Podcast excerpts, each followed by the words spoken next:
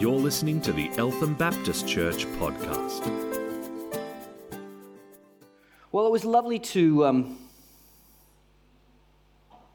dedicate Sebastian Botha before, and, and I was uh, looking up the meaning of his name, and, and it seems to be both from Greek and, and Latin, revered one. I guess speaking of a noble character, which is, which is lovely. But of course, if you really want the lowdown on a, on a name or definition of anything, you need to go to the Urban Dictionary. And the Urban Dictionary says this of Sebastian the kindest and coolest person you will ever know. How's that? Known to be loved by all, known for strength and, and courage. We want to, to look at names a little bit. We love naming things, don't we? Does your car have a name? Whose car has a, has a name? Yeah, we've got a, we've got a few. It, it, it kind of helps. What are, what are some of the names of your cars? Not the model. Daphne. Daphne. Okay. I'm picturing a Volkswagen. No.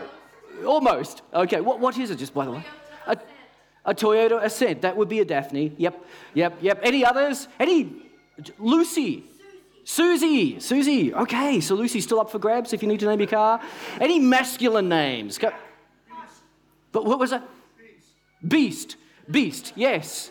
This is your car. Yes, yes, yes, yes. Okay. And we've got a Jack over here somewhere, do we? Yeah, yeah, Jack. Wow, wow, awesome. We used to have a Jack. It was the, the Holden Jackaroo. Jack's no longer with us. Um, but we love naming things cars, uh, ships, big ships. Uh, do you know some interesting names for ships? So you've got this, this aircraft carrier in the US okay? Its deck is four and a half hectares. It has 85 planes on it. Um, its, its capability in terms of power and weaponry is classified. We're talking, this is the one that you should call Beast, right? The name? The Kitty Hawk. The Kitty Hawk. What would they? We have, we're no better in Australia. We have sitting up in Darling Harbour there in Sydney, who knows it? Who's ever visited the, the retired ship there? The HMAS Vampire. Vampire. Have you heard, heard that one before? Um, and, uh, so we, we, have, we have strange names. What's in a name? We had a roundtable discussion in our house, household some, uh, some weeks back to just help Matt and Jacinta out with, um, with naming, naming young Audrey. And the idea was, as we went around the table, is to persuade Matt and Jack why they should choose our name for their, for their baby. And, uh, and we went around, and there were some um, very compelling arguments, I must say, for um, uh, why it should be Stewart. Uh, but um, anyway, Audrey it is. But baby names are very, very precious, aren't they, too? Parents pray about the names of their children often and, and try, to, try to think up a name that doesn't just sound nice, but, but something about the character or something about that person has, has stuck with them. Maybe you knew someone who used to have that particular name and you've thought to yourself many times, oh, I'd love to. I'd love to use that name for one of my children because that particular person, maybe a mum, a dad, a relative, or a friend, was just very, very special to you. And, uh, and it's taken the name name has taken on a character. So, what's in a name? Well, here is God, who throughout all of the Old Testament is known simply as Yahweh, because while his real name would be just too, too precious to, to speak out by a, mere mortal.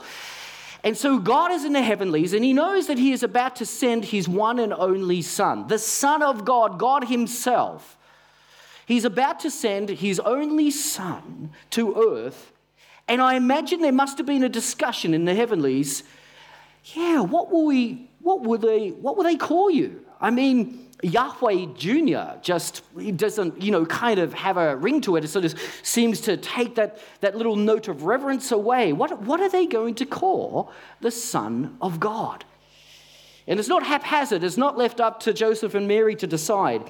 In fact, if you have your Bibles with you, Turn with me, would you, to Matthew chapter 1. Now, you know the name, or at least one of the names that he was to be called, but here was the process. The name was going to be so important that it would have to be conveyed by an angel. And it was very, very strict instructions as to, to what the name should be. Let's read from Matthew chapter 1. We're going to read from verse 19 um, through to, just for the moment, 21, and we'll, we'll proceed a little bit later. So this is how the birth of Jesus, the Messiah, came about.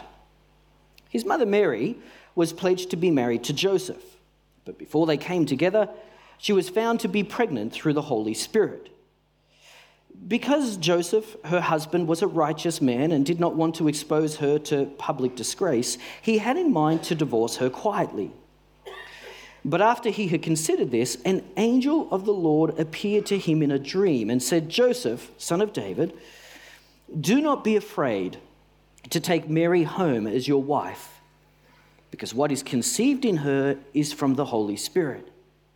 She will give birth to a son, and you are to give him the name Jesus, because he will save his people from their sins. So you might have a little note in your Bible, somewhere around there, uh, saying that Jesus is the Greek form of Joshua, the Lord saves.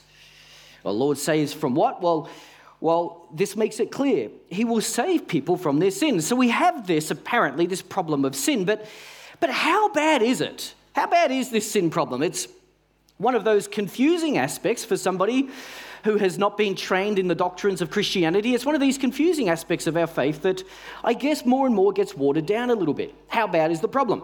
And, and sometimes it's because it well, depends on your scale, doesn't it?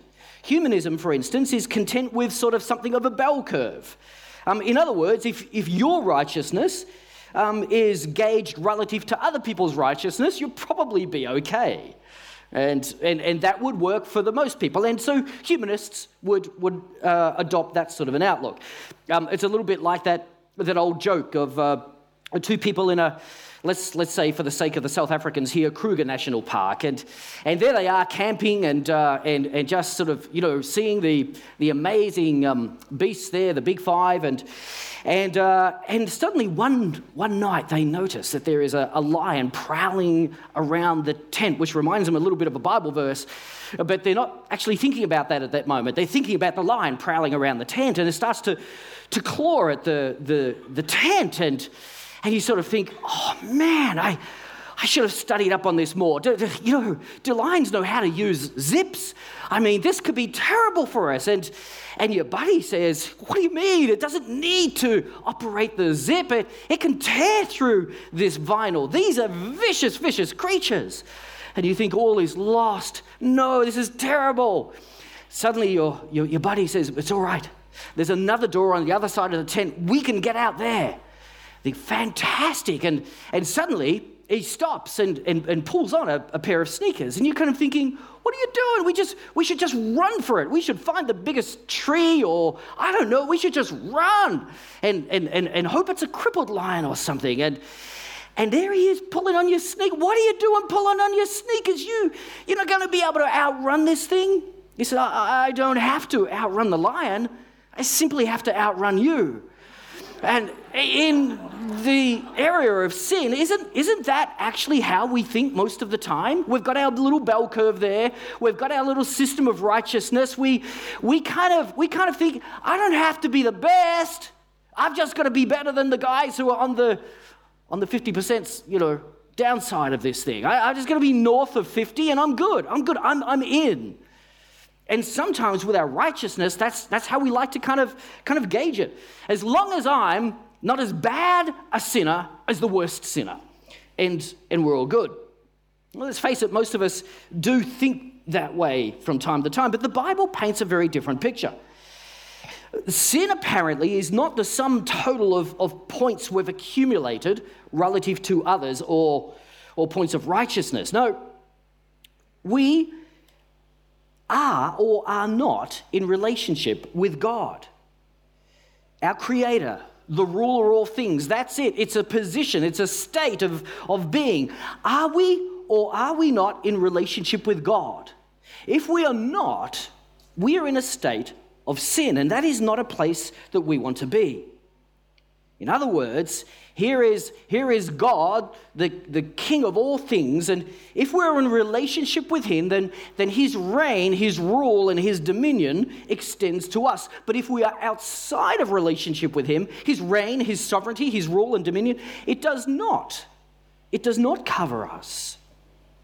His rule is never imposed. And, and And the question is, with regards to are we in a state of sin or not, is have we declared him to be king and placed ourselves under his rule? See, there's no sitting on the fence here. Either he's our king or he's not. It really is that simple. Now, in terms of understanding kingship and so forth, there's a story in 2 Samuel chapter 15. Now, the most famous king of Israel, of course, is King David. He had a wayward son called Absalom, and and Absalom, um, he was an angry young man, and he was, well, you could say he was, he was rightfully angry. He was angry that his, there seemed to be no justice for his sister who had been raped. Now, all of us have good reasons, don't we? Good, just reasons for being angry in this life. But still, our anger doesn't justify whether or not we are in relationship with God. Well, Absalom was angry, decided on this issue of justice, he's not going to wait for ultimate justice, he'll take it into his own hands. And so he kills Amnon, one of the one of the perp- or the perpetrator of the of the rape, and and there is this strange enmity between him and King David, his father, from that point on. Eventually, Absalom decides, I'm going for the throne. I'm going for the throne. And he works hard over a long period of time to woo all of Israel over to him. And finally, through a little bit of deceit and trickery, he is able to actually take the throne of his dad. His dad is exiled. The advisors of David come to him and say, You've got to, you've got to get out of here. This is not good. Absalom has taken your throne. And so David, with some of his wives, some of his officials, and so forth, he flees. He, he does. He, he realizes the wisest thing for the moment is just to, to get out of the picture. And so Absalom takes the throne, and, and there's the, the story of him surrounding himself with advisors, and, and he says, You know, how do, I, how do I show that I am now king?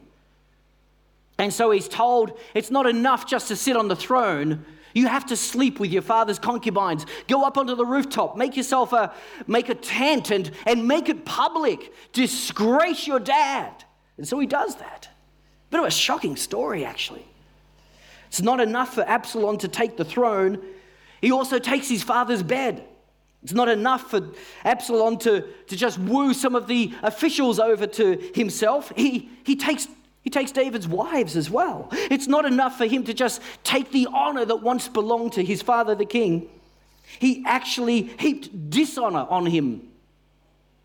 He was out of relationship with his father. He was, for illustrative purposes, he was a picture of somebody in a state of sin.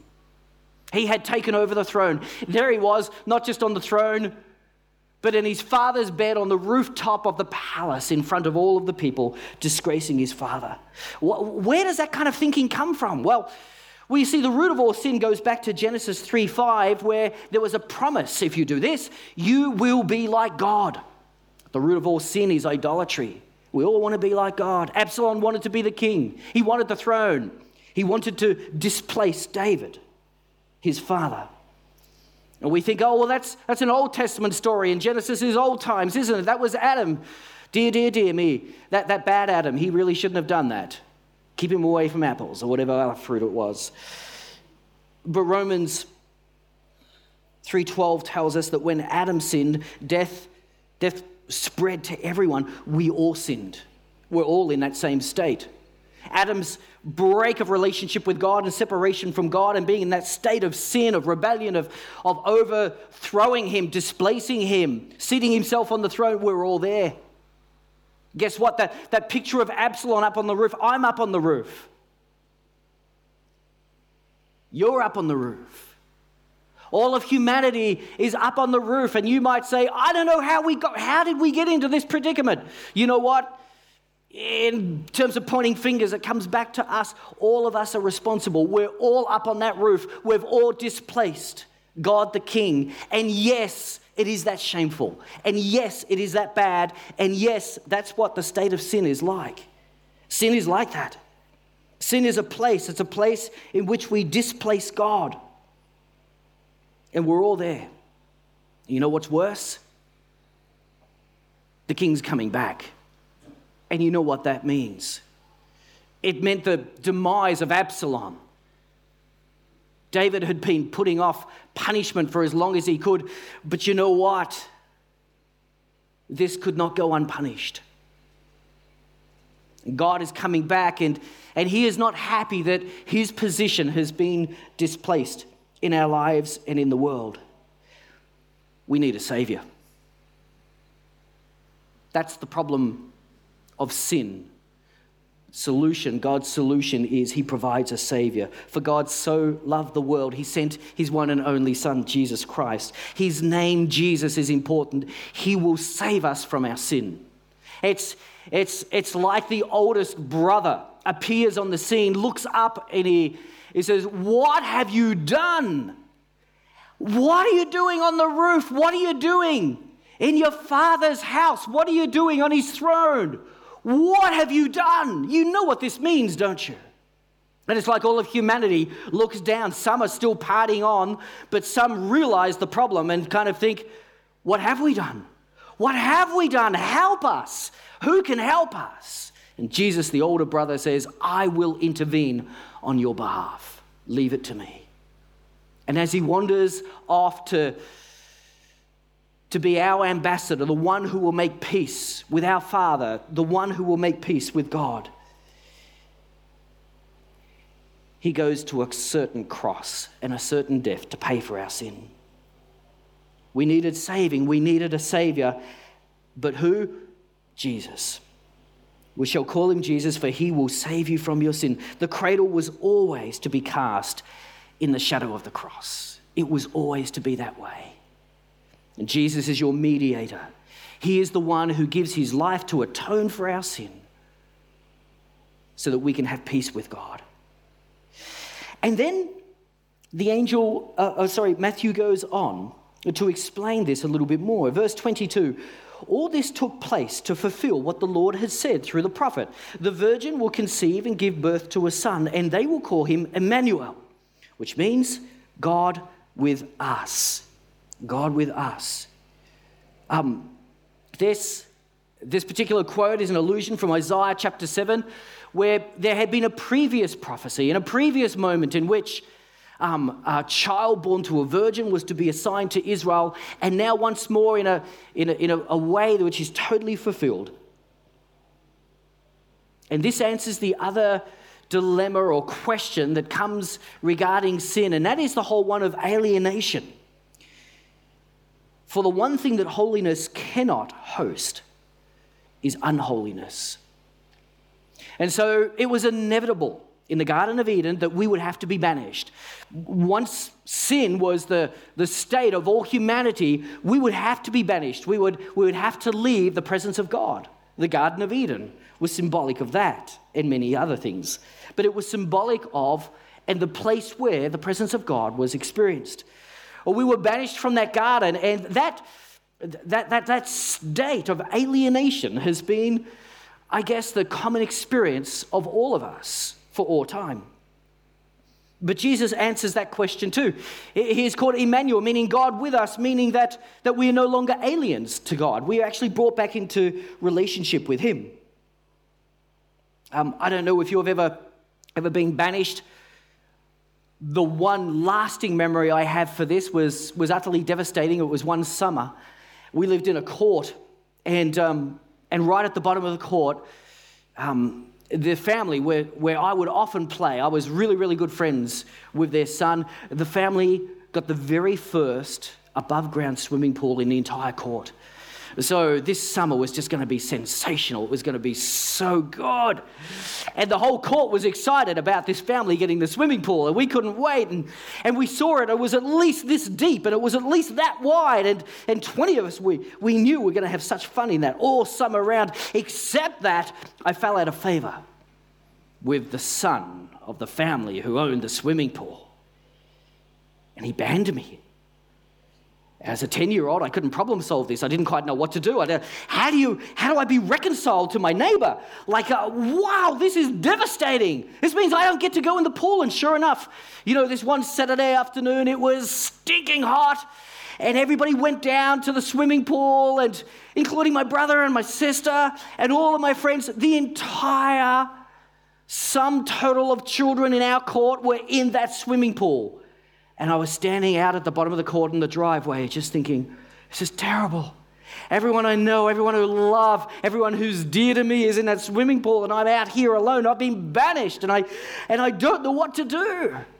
That's alienation for you. Only, of course, when it comes to God, it's, it's a much more severe kind of alienation. But Jesus says, no more banishment. You don't have to, to wait outside the property. You can come in. He makes a pathway in and he says, Come, let's have fellowship. Come, you're not an alien. You're not a stranger. You're not a follow- foreigner. Come, your family, your family. Come in, come in. Jesus makes a way to do this. He provides proximity for us. Jesus, Emmanuel, God with us, He comes to us and He gives us relationship once more. The salvation Jesus offers purifies us from all sin and ushers us back into the presence of God in a most wonderful way. Now, God with us means, means at least two things. It means that God is on his throne, so he's back in place, he's back on his throne. God is on his throne, and his reign, his kingdom rule, now extends to us, to our lives. Jesus was once, once teaching on the kingdom of God in Luke chapter 17, 21. And he says, You know, you're looking here for the kingdom of God or there. You know, here it is, there it is. And he says, Do you not understand? The kingdom of God is within you. The kingdom of God is wherever the king reigns. If he rules over your life, guess what? You are in the kingdom of God. You come under his kingship, under his reign, his rule, his dominion. You're in, your family. You're a son of the king, a daughter of the king. You're, you're a part of the kingdom of God. Um, what does that mean? What does it mean for God to be on his throne and, and, as it were, the very throne or command center of our life? I mentioned before a, a ship up in, in Sydney called the HMAS Vampire. Still don't know what's with that name, but anyway, you can go on there, you can do a tour. And I did this with, a, with an old buddy of mine, and this was, this was you, could, you could tour it with anyone, but but this was, this was one of my best friends, and we were, we were going on the ship, and oh, we, th- there, was, there was not a room or a cupboard that we left open. We scoured the whole thing, and, and we, we loved it. We spent the afternoon in there. And I remember one time coming, coming into the command center, and, and it wasn't what I thought. I thought that it would, the command center would have like windows looking out, but it wasn't. It was an enclosed room just filled with radars and screens. And then was the most comfortable chair right in the middle I mean, this is the ultimate recliner. Well, you don't know if it reclined or not. You weren't allowed to sit in it for very long. We sat anyway. This was a really, really comfortable chair, and this was where whoever had the com, whoever had the command of the ship, they would sit there. And from here, they were able to operate everything. They didn't need to see out there. They didn't need eyes on the ocean. They knew there was water out there. All they needed was the radar screens to show them what was, what was happening around them. And from there, they were able to command the entire ship. It's like that's the, that, that's the command center. We all have one in our lives. We all have a command center. We all have a, have a, have a comfy seat, a throne. And when we come under the rulership, the kingship of God, Jesus himself comes and he sits in the command center of your life. God with us means He's with you. He's in the command center. He's in control. He is right there. So no, no matter what happens on your life radar, you know, this comes up a relationship issue. Do you know what? Jesus is on the throne. Financial trouble. Do you know what? Jesus is on the throne. It could be, you know, illness. Jesus is on the throne. Loved ones, Jesus is on the throne. Worry, Jesus is on the throne. Fear, Jesus is on the throne. It could be anything. Whatever is going on in your life, whatever is throwing up on those little radars that come to us day after day after day, guess what? He's got you covered if he's on the throne. His, his reign means that he rules over your life if you will just let him in the command center. Now, one of our problems is having invited him in we keep kind of sort of squeezing in next to him, don't we? We've got to kind of just gag him every now and again. It's all right, Jesus, I got this one. Fear, I've seen it before. I know how to handle it. Fear, no! We're just going to let Jesus be king. Get off, get out of the seat. Let him have the command post. He's so good at this stuff. Don't push in. That's called lordship. So, Jesus, Emmanuel, God with us, means that his, his rule and his dominion extends to your life. Let him have the seat. give Jesus the com. He'll look after you. And these are means something else as well. The fact that Jesus is sitting on his throne and his reign extends to us is wonderful, but it also means an incredible access that you have to God. It also means this He's on His throne, not just the throne of your life, He's on His throne, His big throne at the right hand of the Father. And, and He knows He has intimacy with the Father, and He ushers you right into the very presence of God. God is on His throne, and you're on His knee. That's the other beautiful blessing of restored intimacy with God. He's on his throne and you're on his knee. Hebrews 4:16 is an amazing verse talking about just how Jesus did this. For we do not have a high priest who is unable to empathize with our weaknesses, but we have one who has been tempted in every way just as we are, yet he did not sin. That's, that's our Jesus. Let us then approach God's throne of grace with confidence so that we may receive mercy and find grace to help us in our time of need. What does that look like for you, approaching the throne of God with confidence? Do you like to run? Well, you can run to God. Do you like to skip? You can skip to God. Do you want to show Him how clever you are at hopping? Hop to God. Do it with confidence. However, you come to God, come with the confidence that Jesus has laid the path for you. It's clear. You'll know it. It's filled with all of the things that delight your heart and filled with all of the things that, that you need. You will recognize this path and it goes right to the very heart of God. I also mentioned the USS Kitty Hawk. Amazing ship, four and a half hectares of deck. It's a third of a kilometre long. The crew was 5,600 people. That's bigger than most towns in Australia. It had 85 aircraft on it, and as I say, the, the actual firepower was, was classified. It's a super carrier. When it was launched, it was launched from a, a shipbuilding site on the Delaware River in New Jersey. But instead of, you've seen those launches where they, you know, break a, break a bottle, you know, over the bow of the ship and then it slides down a ramp. They were worried that it would, because it was so big, slide down the ramp leave New Jersey and actually go over the river to and hit the shore of Philadelphia. So, so they actually just had to fill the, fill the dry dock and, and float it out in an unceremonious way. This is a massive ship. You would think, how, how would you get onto one of those things? Like, how would you attack that? How would you get? I walked on. I just walked on it. It was so easy. Why? I knew someone. That's what it's like with God. How do you approach God, who, who you know, in terms of approachability, is, is take the biggest number you can think of, multiply that by supercarriers, and that's how unapproachable God is because holiness cannot host unholiness. That's how unapproachable God is, but you know someone, don't you? And that someone can make a way where you can't. And that's what Jesus does. In fact, so, so clear and so beautiful and bountiful is the way that He provides you to approach the throne of God. You can do it with confidence. You can skip, you can hop, you can jump, you can leap, you can fly if we actually get angels' rings. I don't know if that's a myth or not. It just doesn't say in the Bible, but some of us are hoping we do.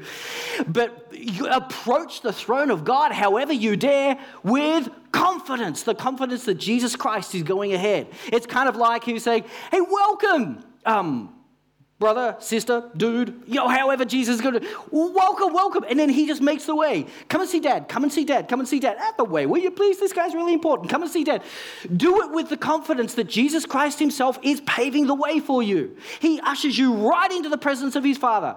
And it's not enough for you to just bow before him like, oh dear. You know, it's not enough. He says, oh, get up, will you? Come on, hop up on his knee here. There's two of them. I'll jump up too. That's confidence. In Hebrews, which unpacks for us in an incredible way the, the priestly requirements and the holiness code in such a way as you could, could you know, you think this is impossible. You could never do that, Stewart. You're embellishing this. That's not the way to approach God. He's to be revered. And, and yes, He is. And yet, that doesn't diminish His Father's heart one iota. He is who He is. He is to be revered by all. He is the King of Kings. He is the Lord of Lords. He is over all things. It is impossible to look in his face and not die. And yet Jesus ushers us right into his presence and he says, Do this confidently. And so, Jesus, God with us, Emmanuel, the presence and proximity and immanence of God, God with us means both his reign extends to us, he lives within us, he's got the calm, but also we can press in close to the Father heart of God effortlessly because Jesus ushers us right there. The name Jesus was fulfilled at Calvary. He saves us, He cleans us up.